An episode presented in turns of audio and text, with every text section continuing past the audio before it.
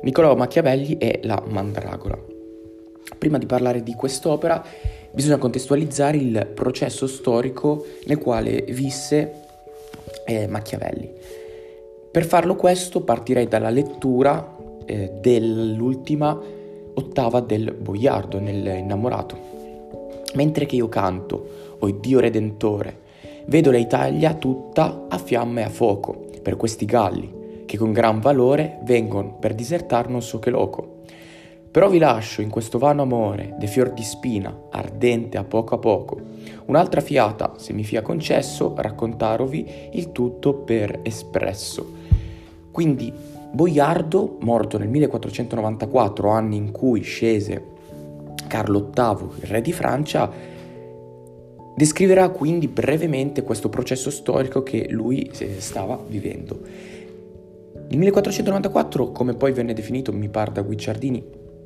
e sentito appunto questa questa descrizione che seguirà brevemente Machiavelli eh, dal professor Gargagno e l'altra parte della mia eh, ripetizione sarà appunto relativa eh, alle, alle, lezioni che ho eh, ascoltato. Nel 1492 morirà Lorenzo il Magnifico a Firenze. Lorenzo il Magnifico che eh, dal 1469 aveva preso quindi il potere in quella che eh, paradossalmente era una repubblica.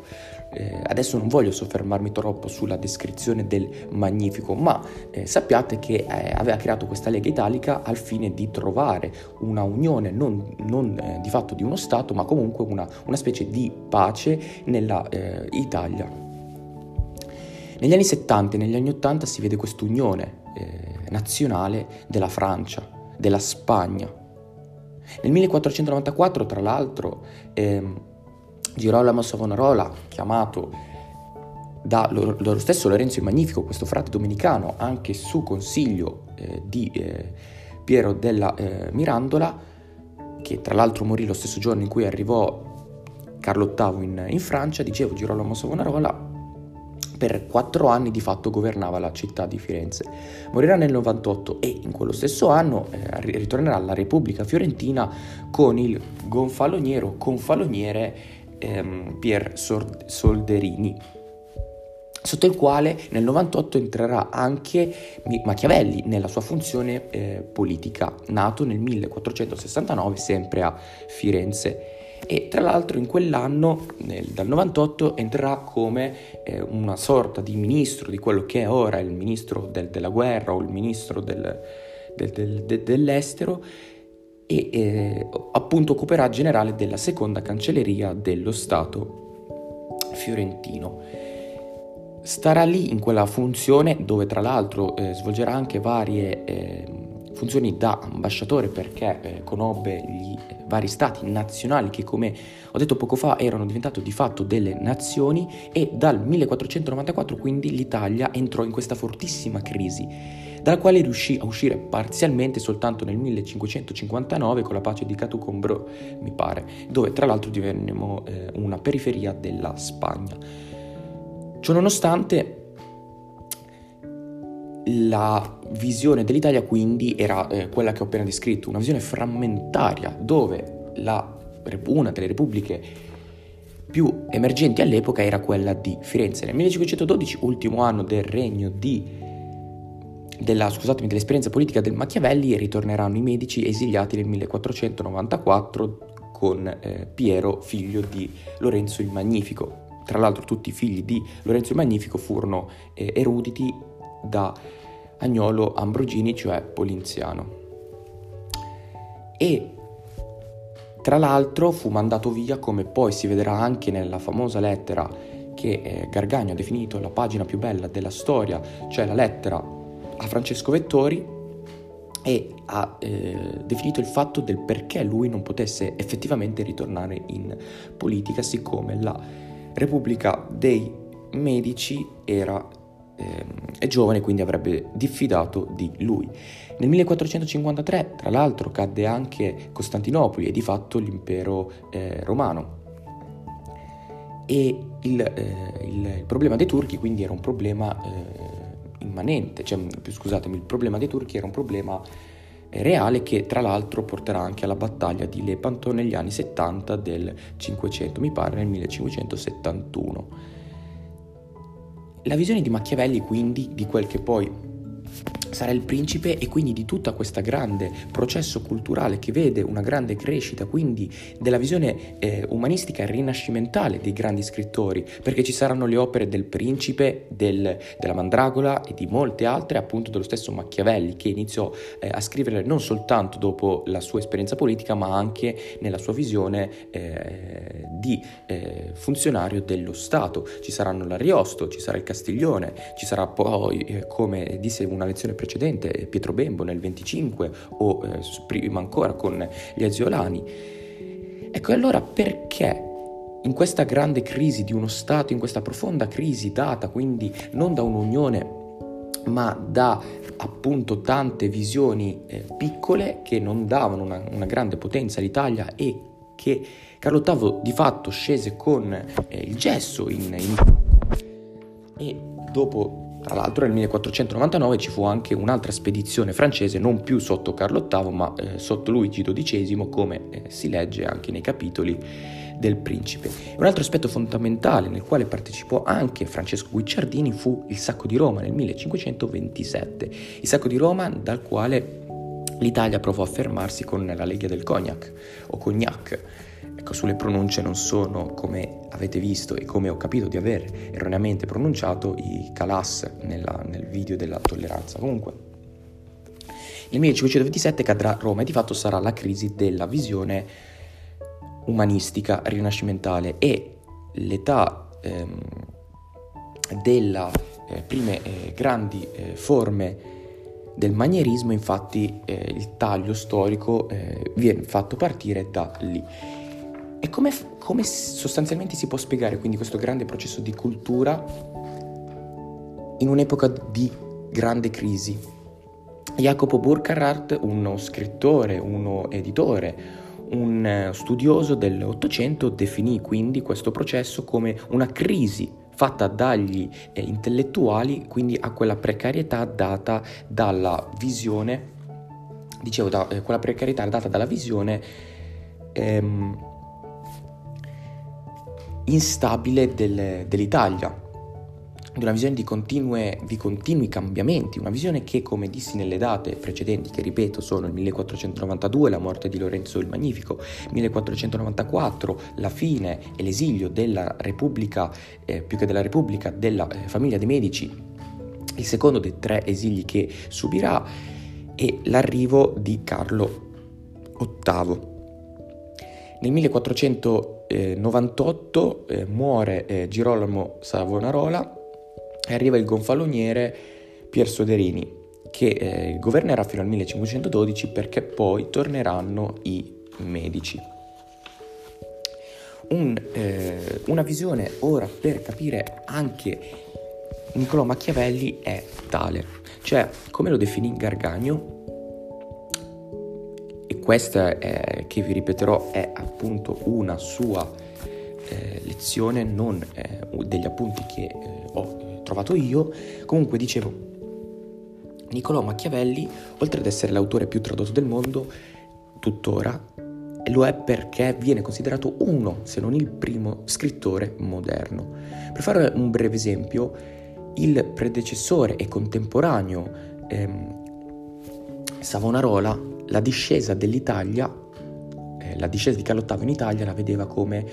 una spiegazione in un quadro divino, cioè come una punizione fatta da Dio a noi italiani che effettivamente quindi vivevamo in quel processo di crisi e di disgiunzione di uno Stato con l'altro.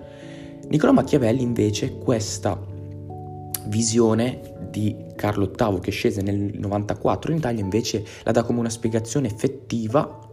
quindi una verità effettuale su ciò che vede, su ciò che nota. Verità effettuale ovviamente parola cardine del principe. E quindi Niccolò Machiavelli si può spiegare in un quadro della immanenza,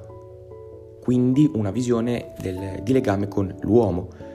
una visione quindi legata tutta al quadro che eh, ha la funzione non di una visione trascendente, quale quindi quella di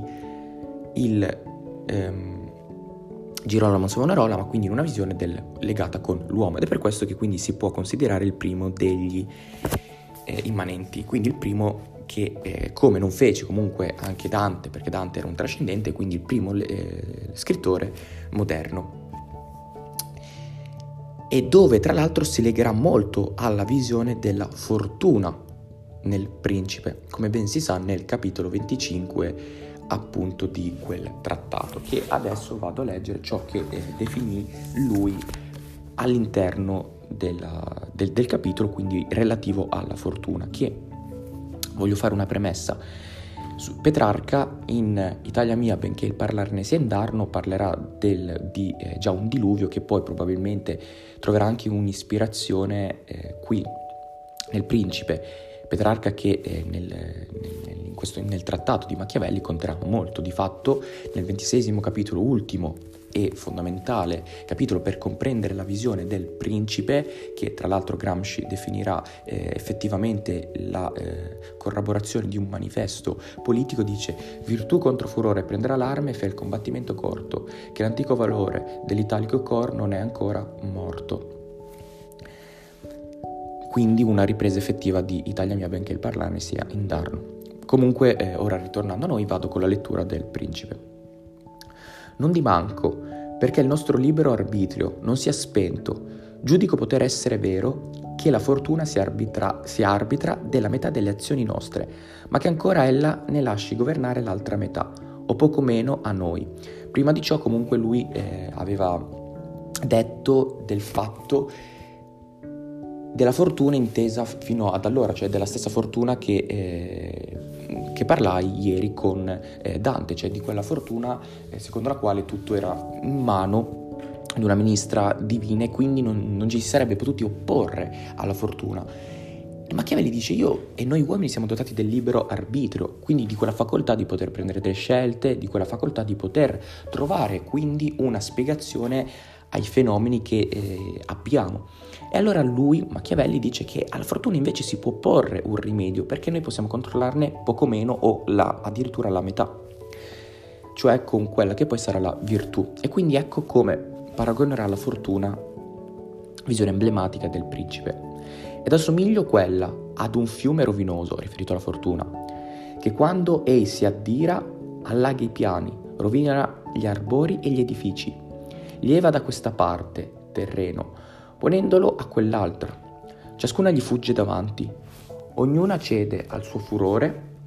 senza potervi ostare, e benché sia così fatto, non resta però che gli uomini, quando sono tempi quieti, non vi possino fare provvedimenti e con ripari e con argini, in modo che, crescendo poi, o egli andrebbe per un canale quindi riferito alla fortuna, o l'impeto suo non sarebbe sì licenzioso né sì dannoso, cioè la fortuna la paragona a un fiume in piena, lo dico brevemente, non mi soffermerò molto, cioè quando questo fiume è eh, quieto bisogna porre degli argini, questi argini che come si vedrà sono posti dalla virtù, la virtù che è comunque una concezione di ripresa dalla forma dei romani, cioè di quella visione di estremo coraggio che ripaga con la gloria. Comunque, la visione della virtù, quindi l'unico modo per gli uomini, dove tra l'altro nel venticinquesimo capitolo del principe, la virtù che eh, paragonerà quindi all'altra metà del controllo del destino umano, eh, non avrà un, un grande successo nel, nelle credenze di Machiavelli, perché dubiterà molto sulla sua visione degli uomini. Ecco perché poi vi lascio a voi la lettura della fine del venticinquesimo capitolo del Principe, è di fatto un doppio congedo, una doppia fine. Scusatemi, congedo non è la parola adatta, ma comunque una doppia fine. Una fine quindi di eh, dubbio ed una fine di una ripresa della fortuna intesa poi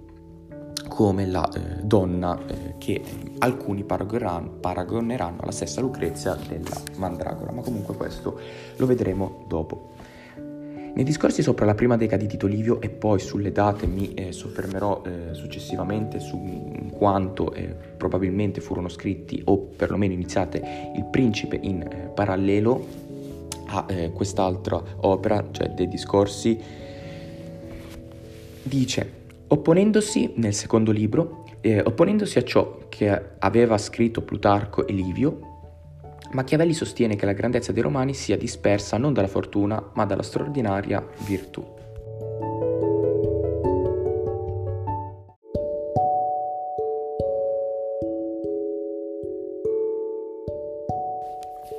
E ora mi preme quindi eh, riferirvi come nel secondo capitolo dei discorsi sopra la prima decada di Tito Livio, quel trattato politico, e che comunque poi sulla visione delle date mi, eh, ci si soffermerò dopo, tende quindi a, disco, eh, a eh, descrivere la eh, virtù. Tende quindi a descrivere quella virtù che vi dissi eh, poc'anzi riguardante appunto l'unico modo per opporsi alla fortuna e quindi eh, diede quindi quella visione della virtù ai grandi virtue romani e di come loro abbiano fatto a sopravvivere, a sopravvivere alle grandi crisi che colpirono quindi lo Stato, un po' eh, le eh, stesse difficoltà politiche stava vivendo tuttora Machiavelli e la sua risposta fu perché loro si diedero delle regole. Machiavelli che tra l'altro scrisse molte eh, opere di molti generi, eh, tra cui trattati politici, trattati militari, come eh, per esempio eh, il trattato fondamentale politico è il Principe e il discorso sopra la prima decada di Tito Livio, ma eh, anche ehm, scrisse ehm, una, una, visione che abbracciava molto la eh, tendenza del, dell'epoca, cioè il trattato sulla lingua che si intitola Discorsi intorno alla nostra lingua, dove tra l'altro anche Pietro Bembo nelle prose della volgar lingua eh, ne, eh, ne eh, dichiarava quindi come una delle grandi correnti linguistiche dell'epoca, perché infatti il problema sulla lingua eh, fu e eh, eh, è un problema relativo appunto all'epoca iniziale del Cinquecento che non troverà una spiegazione comunque nemmeno dopo prose della volgar lingua perché ci saranno dei vari oppositori sulla visione comunque linguistica da tenere, ma non è il discorso da tenere ora perché noi il, il nostro filo centrale è la mandragola.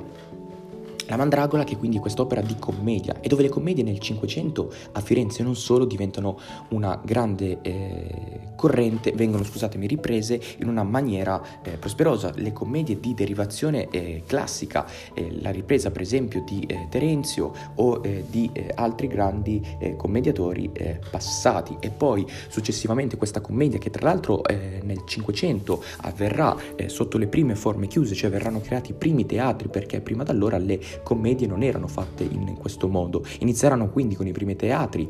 eh, a crearsi anche le prime eh, compagnie eh, effettivamente teatrali.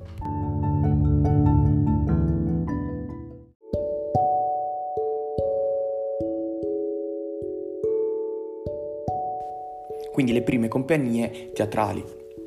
E tra l'altro, nel, eh, sempre nel primo eh, Cinquecento,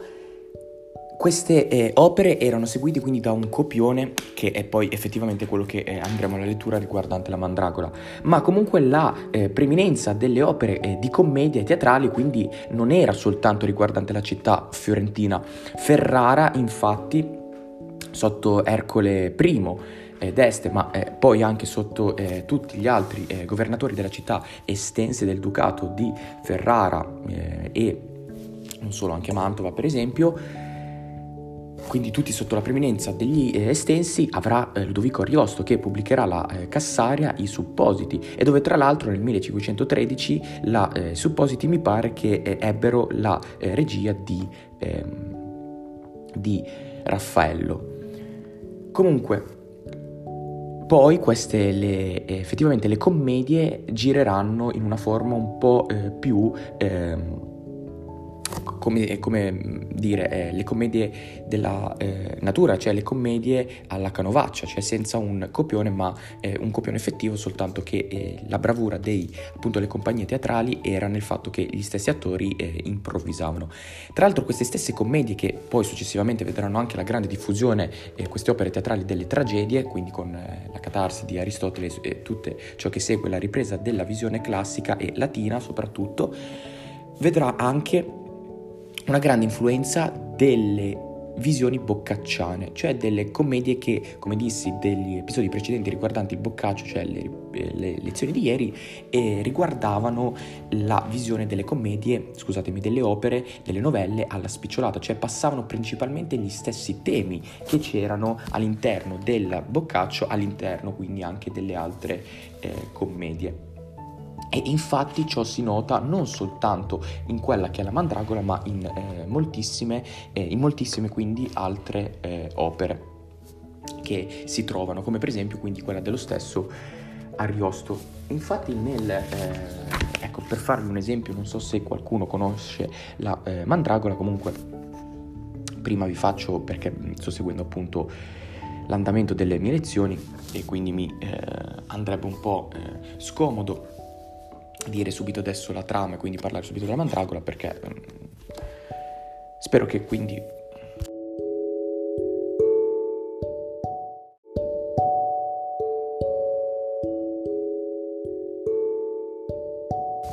in moltissime opere dicevo come per esempio com- le commedie del, di Ariosto ma molte altre. Un esempio è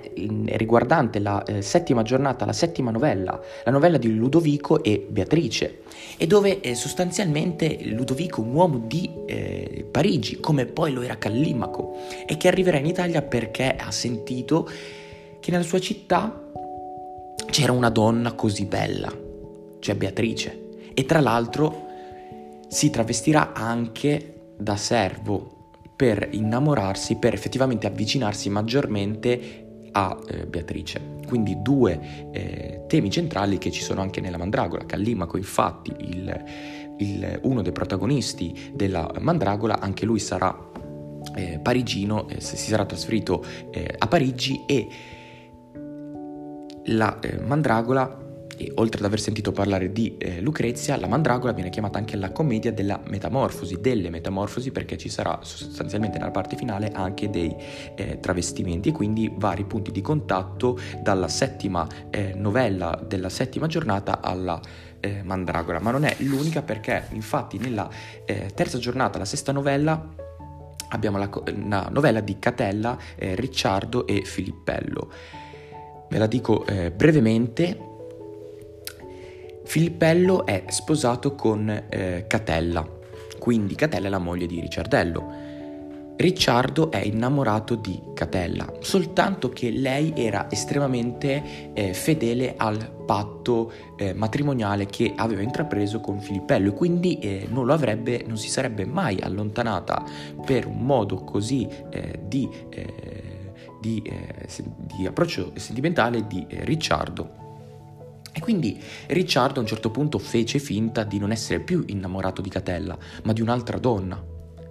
E eh, vedendo Catella una volta in, in spiaggia si eh, avvicinò eh, a lei, ma eh, intanto eh, lui diceva ormai di non essere più innamorato di lei e eh, lei, donna molto gelosa. Ecco, questa visione di gelosa serve eh, quindi per ricordarvi tutto il discorso eh, di eh, Battistini, ma comunque tutta quella visione della gelosia e del perché, come si vedrà nella settima giornata, le donne befferanno maggiormente i mariti. Comunque Catella gelosa del, eh, molto gelosa di Filippello e sentirà che Ricciardo eh, disse che tra l'altro Ricciardo era anche eh, sposato, che eh, sua moglie, la moglie di Ricciardo, aveva un appuntamento con il marito di Catella, Filippello. E allora Catella andò eh, su, tutte, su, tutte, le furie e volle intervenire per eh, fermare questo loro eh, appuntamento, questo loro eh, adulterio. E così Ricciardo le disse che era eh, a conoscenza di, di, questo, di questa... Ehm, di questo appuntamento perché sua moglie glielo, glielo disse e lui pensava che eh, Filippello, ingelosito dal fatto che eh, tempo fa eh, Ricciardo era innamorato di Catella, allora eh, si sarebbe voluto vendicare, sarebbe voluto essere vendicativo e quindi si sarebbe eh, innamorato brevemente, cioè avrebbe avuto una, un rapporto con la moglie di Ricciardo, quindi per vendetta. E quindi Catella volle intervenire in... Ehm, in modo da eh, porre fine a, questa, a, a questo eh, adulterio. E come fece? Chiese a Ricciardo di dirgli quando sarebbe stato il loro incontro, così sarebbe andata eh, lei al posto della moglie e, eh, perché tutto ciò ovviamente sarebbe avvenuto di notte come il topos classico del eh, commedia delle novelle di Boccaccio e quindi sarebbe riuscita ad eh, inserirsi nel letto di eh, Catella fingendosi di essere la moglie di Ricciardo e Filippello era convinto infatti che ci fosse, eh, ci fosse non Catella ma la moglie di Ricciardo. E così avvenne, e avete già capito come andrà la, la storia perché Filippello andrà nel letto eh, tutto al buio, convinto che ci sia la moglie di Ricciardo, ma in realtà troverà Catella. E questo era ciò che eh, era convinta la stessa Catella. In realtà nel letto non c'era Ricciardo, non c'era Filippello, ma c'era Ricciardo che quindi aveva finto di non essere più innamorato di Catella aveva programmato tutta questa eh, sostanziale beffa per quindi riuscire ad andare eh, a giacere con Catella. Ecco quindi che eh, vediamo dei vari appunti di aggancio, tra cui la eh, rivelazione finale che eh, adesso vado alla lettura. E conoscendo allora la donna, quanto più saporiti fossero i baci dell'amante che quelli del marito, Voltata la sua durezza in dolce amore verso Ricciardo, tenerissimamente da quel giorno innanzi l'amò e savissim- savissamente, operando molte volte, goderono del loro amore. E Dio faccia a noi godere del nostro. Cioè, Catella, una volta eh, messa a conoscenza, sempre quella stessa notte, di eh, Ricciardo, che non era eh, effettivamente Filippello, suo marito, il quale si aspettava perché perché lei convinta che ci fosse suo marito e lui convinto che ci fosse la moglie di eh, Ricciardo, lei iniziò ad addirarsi a fare delle filippiche ai danni di quello che credeva fosse suo marito. E quando eh, Filippello non capì, e quando, scusatemi, Catella capì che lì c'era Ricciardo, allora disse, ecco perché sentivo che mi baciavi con più amore e sentivo un rapporto diverso e quindi acconsentì di fatto a questo adulterio, cioè di continuare questo loro rapporto mm, di eh, amanti nascosti quindi dalle proprie mogli. E troviamo anche dei punti di contatto Infatti con la parte finalissima della Mandragola siamo nell'atto 5, infatti avrà 5 atti e un prologo. E nella scena quarta Lucrezia dice, anche se in realtà parlare sarà Callimaco, ed avendo ella, oltre alle vere ragioni, gustato che differenzia è della iacitura mia e quella di Nietzsche, e dai baci di un amante giovane a quelli di uno marito vecchio, dopo qualche sospiro disse, e ciò che disse era eh, quello che eh, vi eh, ho detto poco fa, cioè di acconsentire questo rapporto di eh, giacitura e di eh, adulterio nascosto quindi dal marito. Questa era la prima parte quindi della Mandragola di Niccolò eh, Machiavelli.